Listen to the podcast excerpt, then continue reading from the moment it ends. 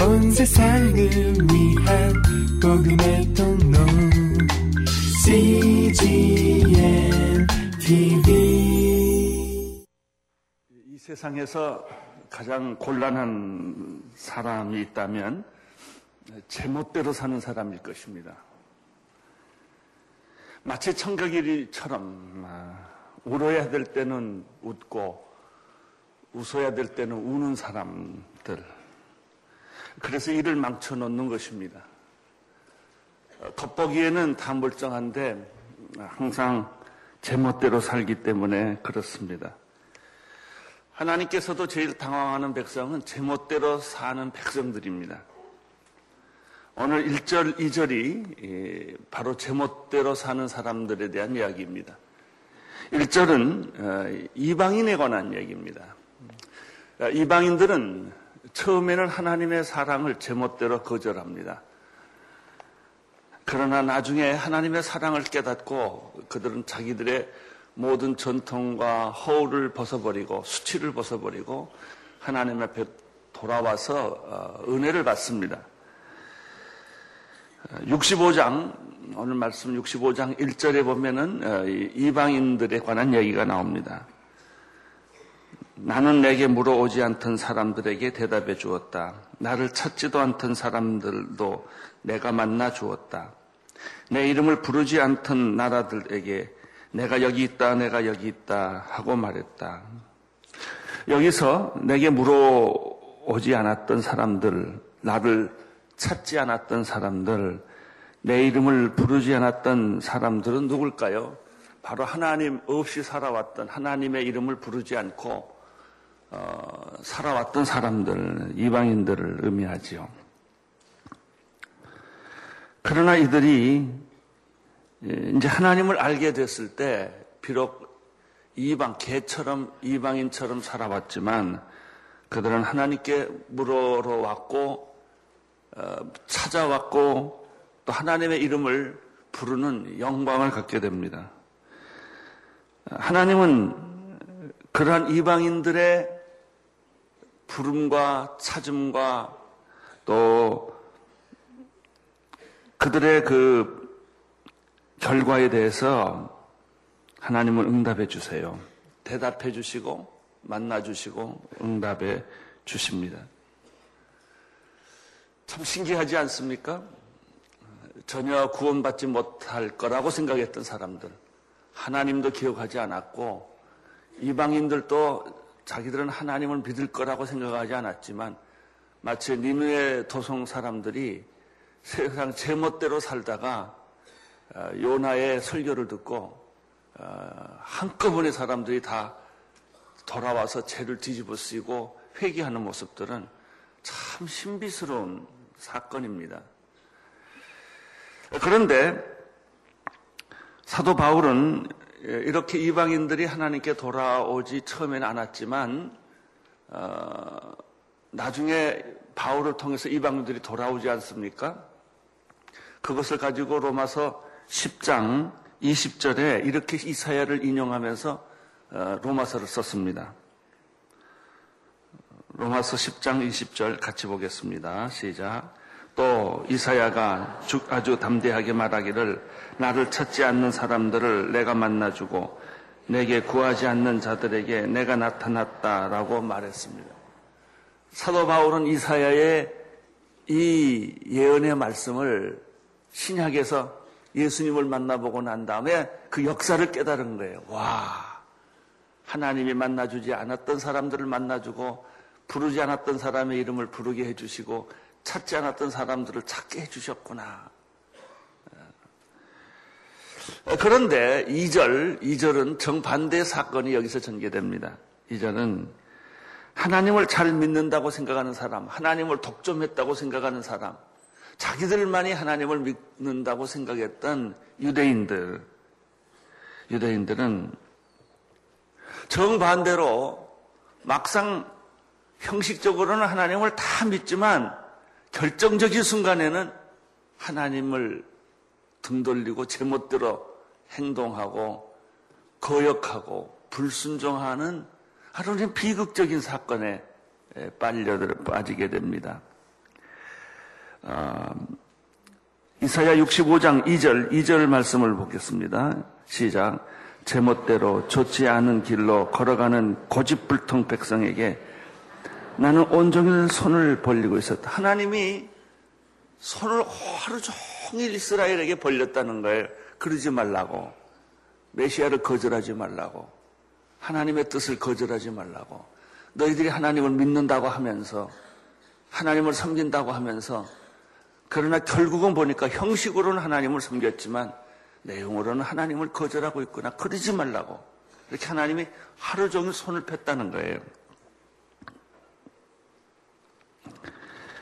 사도 바울은 어, 이 이사야서의 말씀을 가지고 로마서 10장 21절에서 이렇게 요약을 했습니다.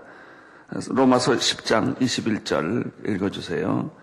그러나 이스라엘에 관해서는 내가 순종하지 않고 거역하는 백성에게 온종일 내 손을 내밀었다. 결론이 뭐냐면요. 제멋대로 사는 사람들인데 이스라엘한테는 거꾸로 하나님이 환영을 받고 환영받아야 할 이스라엘에게는 거역을 당했다는 거죠. 이 거역을 당했을 때 믿었던 사람한테 거역을 당했을 때 하나님의 마음은 말할 수 없이 고통스럽고 슬펐다는 이야기입니다. 제멋대로 사는 사람들, 거짓불통으로 사는 사람들은 두 가지 특징이 있어요. 불순정이에요. 두 번째는 거역이에요. 믿는 나무에 도끼, 믿는 나무에 발등 찍힌다. 믿는 도끼에 발등 찍힌다는 말이 있듯이 하나님은 이스라엘에게 발등 찍힌 겁니다. 그러면 이스라엘 사람들이, 유태인들이 하나님을 배신하는 그런 내용이 뭘까요? 어떻게 해서 이스라엘들이 하나님을 믿는 척 하면서 배신을 했을까요? 그것이 3절, 4절, 5절인데요. 그 내용을 보면 언덕에서 우상에게 제물을 바치고 벽돌 재단으로 분양하고 하나님을 자꾸 화나게 만들었다는 거죠. 무덤을 배회하고 비밀스러운 장소에서 밤을 새고 돼지고기 같은 부정한 음식을 먹는 일들을 그들이 서슴지 않고 어, 하고 있었어요. 그래서 하나님이 속에서 분통이 터진 거예요. 3절, 3절, 이사야 65장 3절 읽겠습니다. 그 백성은 그치지도 않고 동산에서 우상에서 뭘 해요? 제물을 바치고 벽돌 재단을 만들어서 분양을 하면서 언제나 내 화를 돋구는 백성들이다. 4절 그들은 무덤 안에 들어가 앉아서 예, 비밀스러운 곳에서 밤을 새고 돼지고기를 먹고 부정한 음식을 그릇에 담으면서 이렇게 살았다는 거예요. 어, 왜 무덤 안에 들어가 살아요? 어떤 사람들은 멀쩡한 집을 놔두고 뒷골목에서 무덤 안에서 숨, 숨어서 그렇게 사는 사람들 많아요. 대개 도박하거나 음모를 꾸밀 때는 다 이런 장소에서 음모를 꾸며요. 그들은 비밀스러운 장소, 그게 뭐 하는 장소인지, 우상을 숨기는 곳인지, 나쁜 짓을 하는 곳인지, 거기서 밤샜다고 그랬어요. 밤을 새고.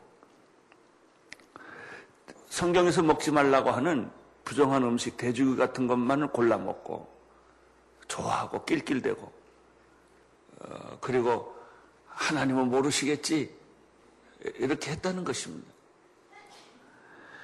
5절을 보십시오. 시작. 저리 물리 서 있거라. 가까이 오지 마라.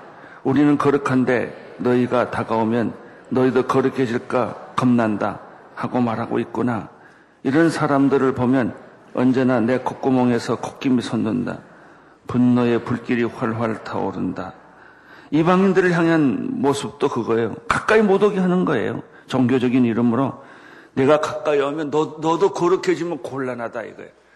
근데 이 사람들은 이미 거룩해질 것도 없어요. 다 가장 더러운 짓만 골라서 하고 있으면서도 자기들은 종교적으로 걸어가기 때문에 이방인들과 같이 살면 행사를 하면 어, 이방인들이 거룩해진다고 착각을 한 거예요. 착각도 유분수지 그런 말 하잖아요. 마치 자기들이 뭐가 되는 것처럼 그렇게 생각하니까 하나님이 화가 나서 코에서 콧김이 나온다고 그랬어요. 화나면 막 코, 콧구멍에서 막 김이 왔다 갔다 하잖아요. 하나님의 분노를 이렇게 표현한 거예요. 너무 화가 나서. 콧김이 있었고 분노의 불길이 활활 타올랐다고 그랬어요. 여러분, 하나님 화나게 하지 마세요. 하나님의 코에 콧김이 나오게 하지 마세요. 우리가 못된 짓을 하면, 그냥 못된 짓을 소박하게 하면 또 괜찮은데, 못된 짓을 잘난 척하고 하는 거예요. 그것도 하나님의 이름으로 하는 거예요.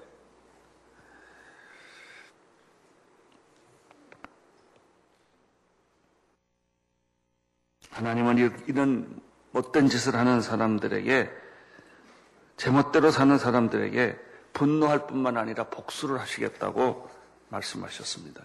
그것이 바벨론 포, 로였던 거예요. 바벨론 포로 생활을 했던 것인데 바벨론 포로에 대해서도 하나님의 입장에서는 할 말이 있어요. 또 이스라엘 백성들의 입장에서는 내가 그렇게 했다 하소니 하나님 너무했다는 거예요. 사람들이 고통을 겪을 때는 하나님 보고 자꾸 너무했다고 하는 거예요. 자기들이 하나님을 화나게 하고 분노하게 하는 것은 잘 생각을 하지 않아요. 65장, 이사야 65장 6절, 7절 보겠습니다. 시작.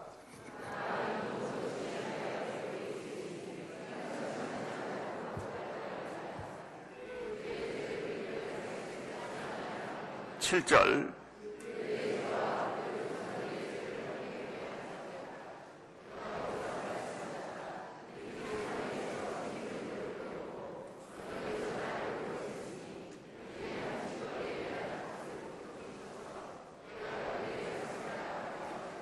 차라리 하나님을 믿지 않고 하나님을 대적하는 것은 회개의 가능성이 많아요. 그러나 교회 들어와서 신앙생활 한다고 하면서 하나님 이름을 부른다고 하면서 성경을 옆에 끼고 예배도 드리고 주일날도 예배 오고 그러면서도 하나님 기뻐하지 않은 것을 어, 몰래 몰래 하나님 눈치 보면서 일하는 것에 대해서 하나님이 굉장히 마음에 상해 있으세요. 두 번 속는 거죠. 한 번 죄를 짓는 것뿐만 아니라 어, 죄를 안 짓는 척하면서 죄를 짓기 때문에 예, 하나님의 마음은 몹시 불편하고 어, 믿었던 나무에 내게 도끼에 발등 찍히는 것 같은 이제 그런 배신감을 갖게 되는 것입니다. 때로는 그래서 하나님께서 어, 사랑하는 자에게 채찍도 내리시고 심판도 내리시는 것입니다.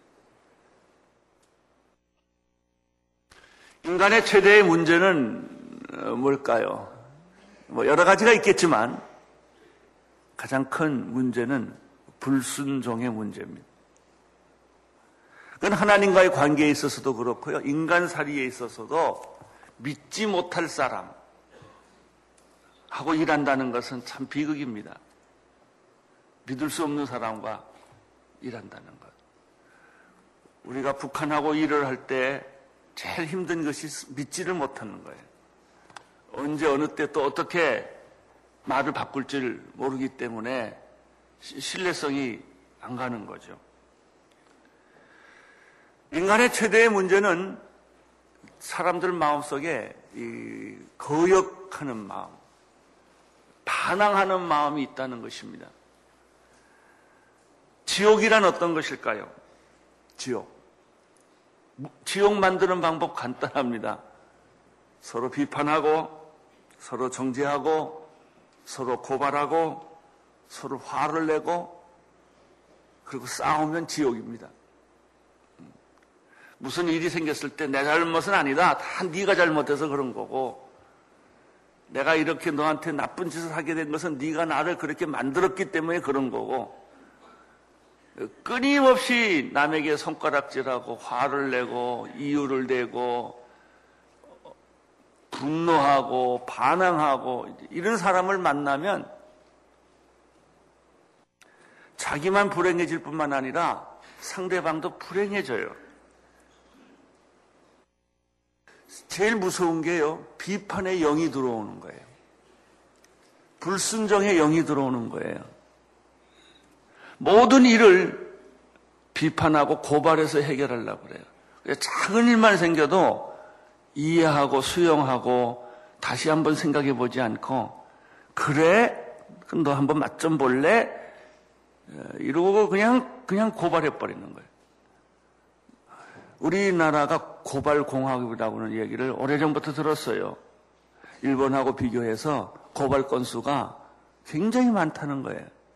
우리는 못 참아요. 태안에 이번에 어려운 일을 우리 국민들이 겪었어요. 그러나 그 일을 처리하는 과정을 보면 우리는 못 참아요. 그냥 막 못 견디는 거예요. 자기가 당한 건 사실인데 그 고난을 처리해가는 과정을 뭐 예를 들면 칼기가 떨어졌다 그랬을 때 그 우리들이 그 슬픔을 표현하는 방법 이천 사건 났을 때 뭐 체면도 아무것도 없어요. 그냥 막 소리 지르고 집어 던지고 다 깨버리고 이러는 우리들의 모습. 네. 슬픔도 조금 더 정말 조금 더 생각하고 슬프지만은 남을 배려하면서 눈물을 흘릴 수도 있고 질서를 가지고 할 수도 있어요. 그건 훈련의 문제예요. 그런 평소에 감정의 문제만 생기면 이판사판이에요. 죽기 아니면 까무러치기. 예를 들면 이게 가장 문제가 뭐냐면요. 뭐 FTA 문제가 나왔다. 무슨 노사 문제가 나왔다. 어, 무슨 뭐 부정 사건이 나왔다. 그러면 대한민국이 그냥 다 뒤집어지는 것이 난리를 치는 거예요. 좀 더 차분하게 앞뒤를 따져가고 생각하고 순서를 잡고 참을 건 참고 이야기할 건 이야기하고 그러면서 우리가 인간됨, 사람됨, 우리가 정말 성숙한 인간이라는 것을 그런 고난 속에서 보여주면 좋아요. 내가 어차피 또 죽어요. 내가 죽을 때도, 암에 걸려서 죽을 때도 죽음을 조용히 받아들이는 것. 왜 나만 암에 걸렸냐고 소리 지르는 게 아니고 이미 걸린 걸 어떻게 해요? 그걸 받아들이고 고난이 오면 받아들이고 거기에서도 얼마든지 이 슬픔을 표현하는 방법 많다고요. 근데 우리는 이성은 간것 없고 감정만 남아요. 이렇게. 조금 부끄러울 때가 있어요. 예전에 고베에 지진이 났을 때 제가 제일 감동받는 것은 그 국민들이 차분하게 무너지는 도로, 지진, 여기서 슬픔을 꿀꺽꿀꺽 삼으면서 뒤처리하는 거예요. 좀 우리에게도 그런 모습이 좀 있었으면 좋겠어요. 재난이 올 때.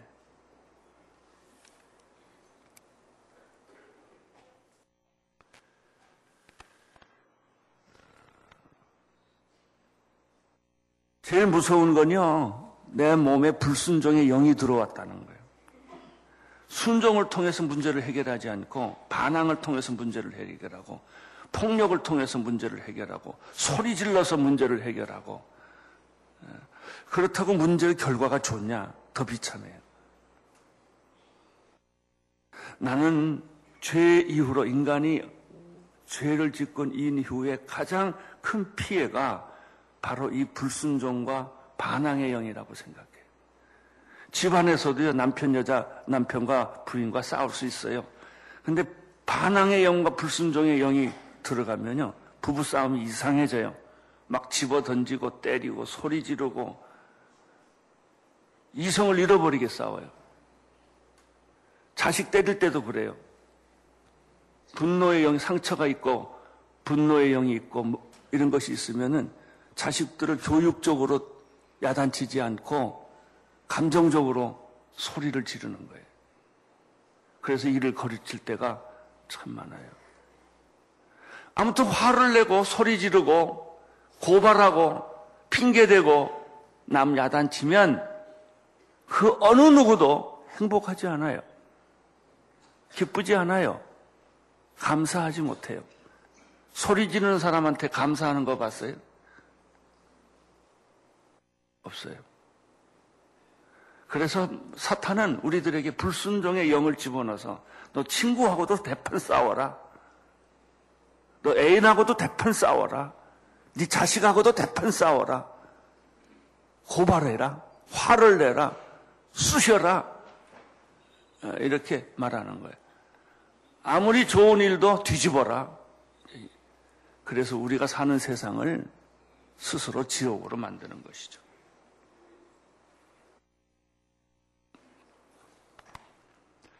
순종하고 수용하고 이해하는 영이 있으면 사람은 서로 용서하고 사랑하게 됩니다. 행복은 어떻게 오는가? 수용할 때 와요. 받아들일 때 와요. 이해할 때 와요. 행복은 용서할 때 와요. 고발할 때 안 옵니다. 야단칠 때는 기쁨이 오지 않습니다. 나는 여러분 안에 모든 화가 다 변하기를 바랍니다. 분노가 변하고 소리 지르는 거 그만하시기를 바랍니다. 소리 지를 때는 도레미 미 이상 가지 마세요. 조용히 하세요, 조용히. 조용히 얘기하고 감정 표현하지 말고 하나님 생각하세요. 예수님 소리 안 질렀어요. 엘리 엘리 라막 사나다니 할 때도 예수님 소리 안 질렀고 창에 찔릴 때도 소리 안 질렀고 가시멜리관 쓰실 때도 소리 지르지 않았고 로마 병정한테 끌려갈 때도 소리 지르지 않으셨어요. 그는 침묵했어요. 신음소리를 냈어요. 그것이 순교예요.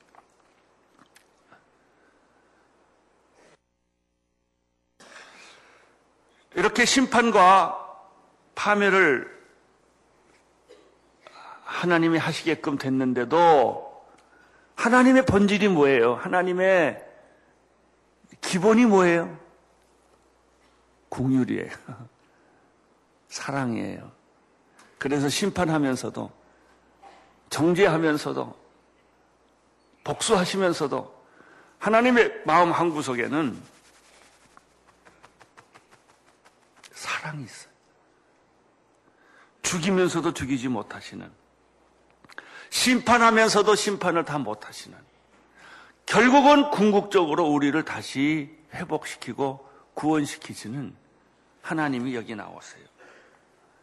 8절 9절 읽어보십시오. 여호와께서 이렇게 말씀하셨다. 포도송이에 아직 즙이 남아 있으면 사람들이 그것을 터뜨리지 말라. 그 속에 복이 들어 있다고 말하는 것처럼 나도 내 종들을 생각해서 그렇게 하겠다. 내가 그들을 모두 멸망시키지는 않겠다.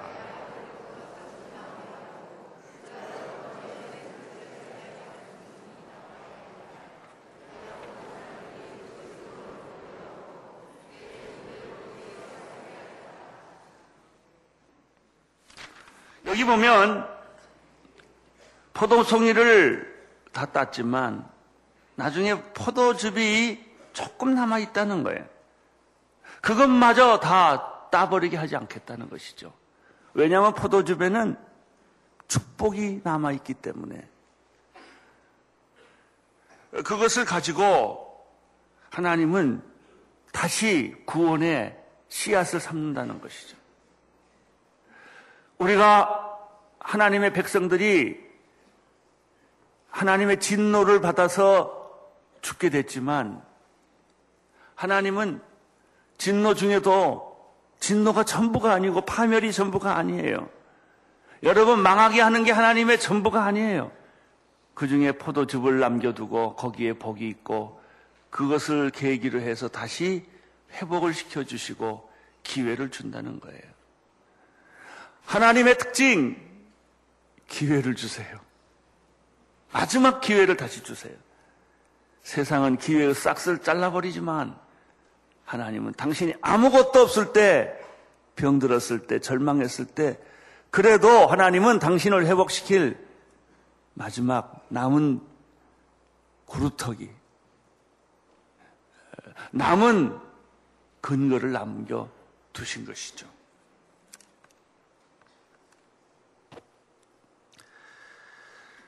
나도 내 정도를 생각해서 그렇게 하겠다 이렇게 말했습니다. 모두를 멸망시키지는 않겠다. 그럼 그게 뭐냐?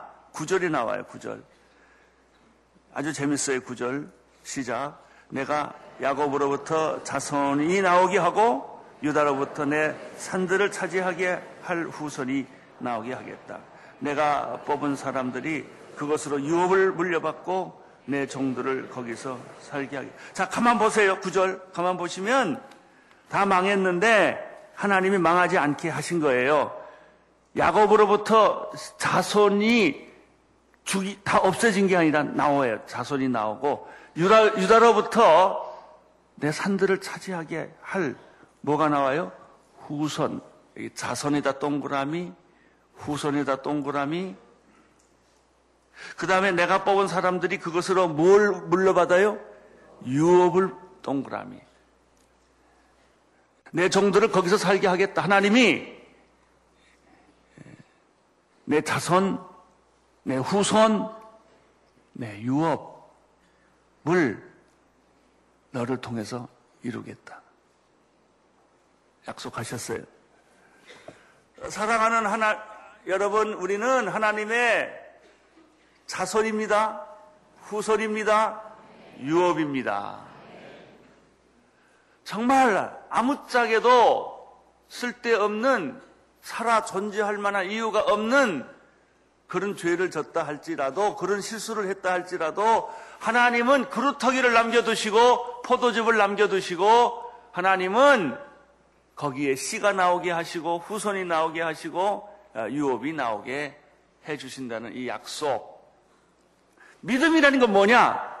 이 약속을 믿는 거예요. 뭐 이렇게 많이 가졌다가 아니라 뭘 많이 내가 큰 일을 많이 했다는 것이 아니라 내 마음 속에 하나님의 이 생각이 내 마음에 있는 거예요. 이 믿음 있는 사람은요, 어떤 어려운 일이 생겨도 마음에 안심하는 마음이 있어요. 불안하지가 않아요. 궁극적으로 하나님이 나를 지켜주시고, 나를 보호해 주시고, 나를 인도해 주신다라는 그 믿음이 속으로 들어와요. 속에 들어와요. 비바람이 치고 폭풍우가 치고 지붕이 날아가고 나무가 다 뿌리째 뽑혀도 내 마음 속에 나는 죽지 않아. 하나님이 나를 지켜주셔. 하나님이 우리 가정을 지켜주셔. 하나님이 우리 민족을 지켜주셔. 이런 긍정적인 생각이 들어오는 거예요. 그런 하나님에 대한 긍정적인 믿음의 생각이 들어오면 내가 가지고 있는 조건이 어떤 조건이라 할지라도 하나님은 합력하여 그것을 선으로 만드셔요.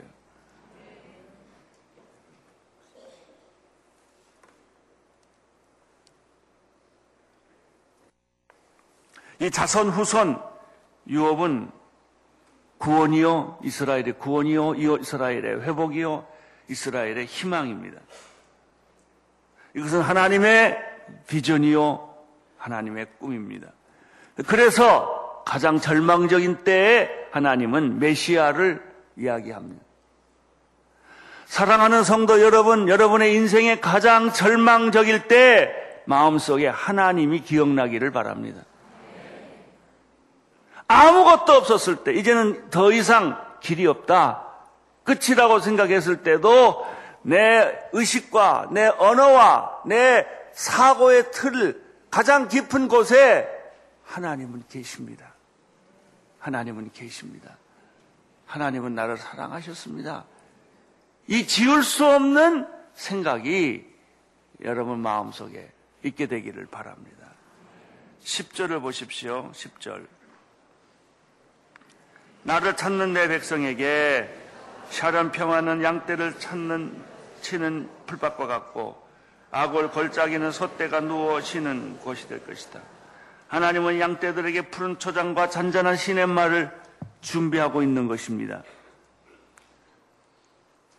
불순종하고 하나님을 저버리는 반항 가운데서도 모두 비천한 운명에 빠지게 된 것입니다. 그렇지만 하나님은 그를 기억하고 있습니다. 11절, 12절 시작.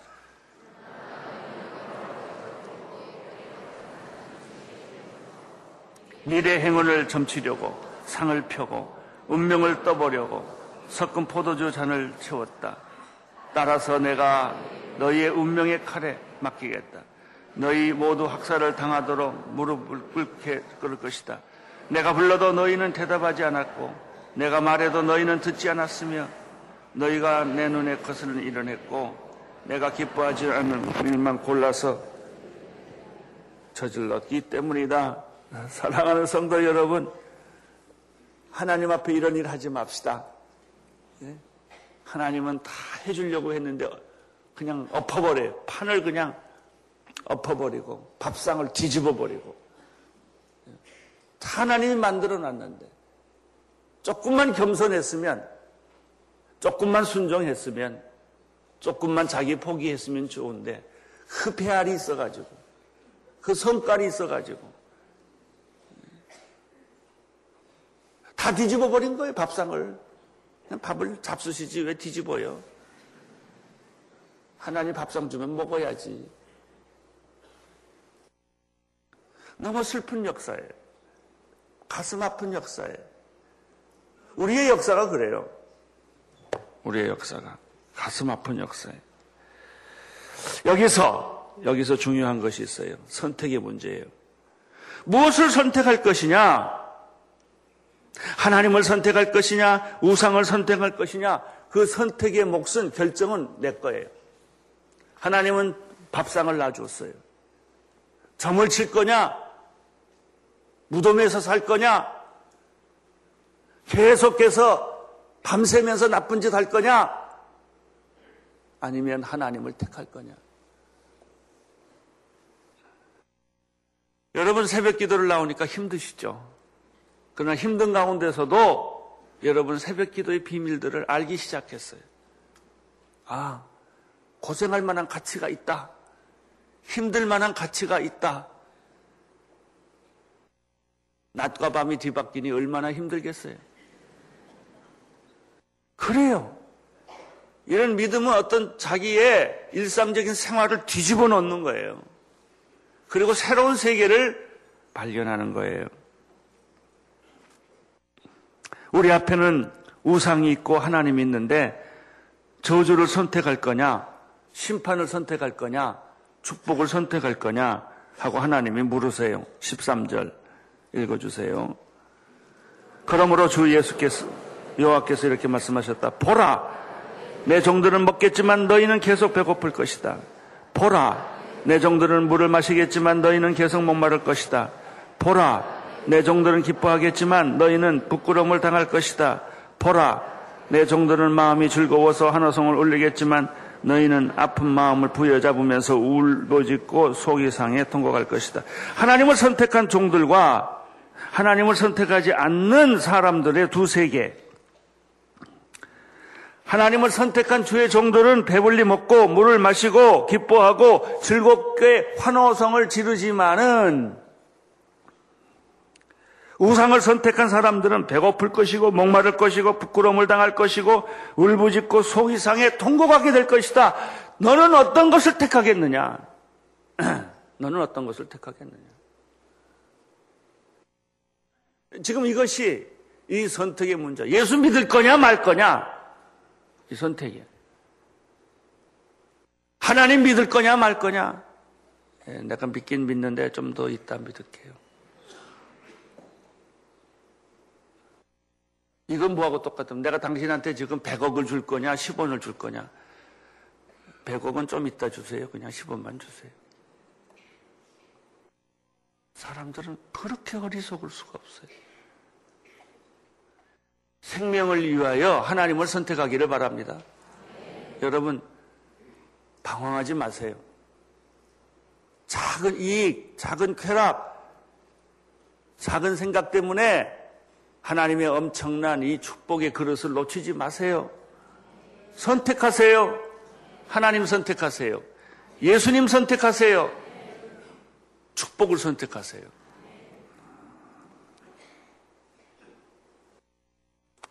역사를 보세요. 하나님을 부인하고 하나님을 떠난 역사치고 불행한 역사가 없는 게 없어요. 1차 대전, 2차 대전, 지금 지상에 일어나고 있는 모든 전쟁과 기아와 지진과 재난은 여러 가지 이유로도 벌써 뭐 환경 온난화 때문에 있다고 말하지만 사실은 그 뒤에 하나님을 잃어버린 인간의 모습이에요. 세상에서 가장 무서운 세상은 무신론의 세상입니다. 하나님 인정 안 해요. 물질 중심으로 살고 진화론 중심으로 살고 인간의 휴메니즘 중심으로 살고 하나님을 없애버린 거예요. 요즘 나오는 무신론의 책들은 다 그거 아니에요. 인간이 만든 신이라는 거예요. 기독교가 믿는 신, 종교가 믿는 신들은 다 인간이 만들어 놓은 가짜 신이라는 거예요. 그래요. 무신론보다 더 무서운 것은 가짜 신이에요. 가짜 신을 믿으니까 재앙이 내리는 거예요. 가짜 신은 뭐예요? 우상이에요. 미신이에요. 오늘날 기독교의 위기는 기독교의 참 하나님을 가짜 신으로 전락시켜 놓는 거예요. 기복신앙이나 이런 미신 같은 신앙으로 기독교 신앙을 최고의 높은 신앙을 이렇게 천박하게 만들어 놓는 일들 때문에 교회가 세상에 손가락질을 받는 거예요. 너희 하나님이나 세상의 가짜 신이나 뭐 별다른 게 없다 이거예요. 왜 너희 하는 꼴을 보니까. 그래 그 세상이 비판하는 겁니다. 여러분 우리 하나님은 창조주 하나님이세요. 사랑의 하나님이세요. 질서의 하나님이세요. 정의의 하나님이세요.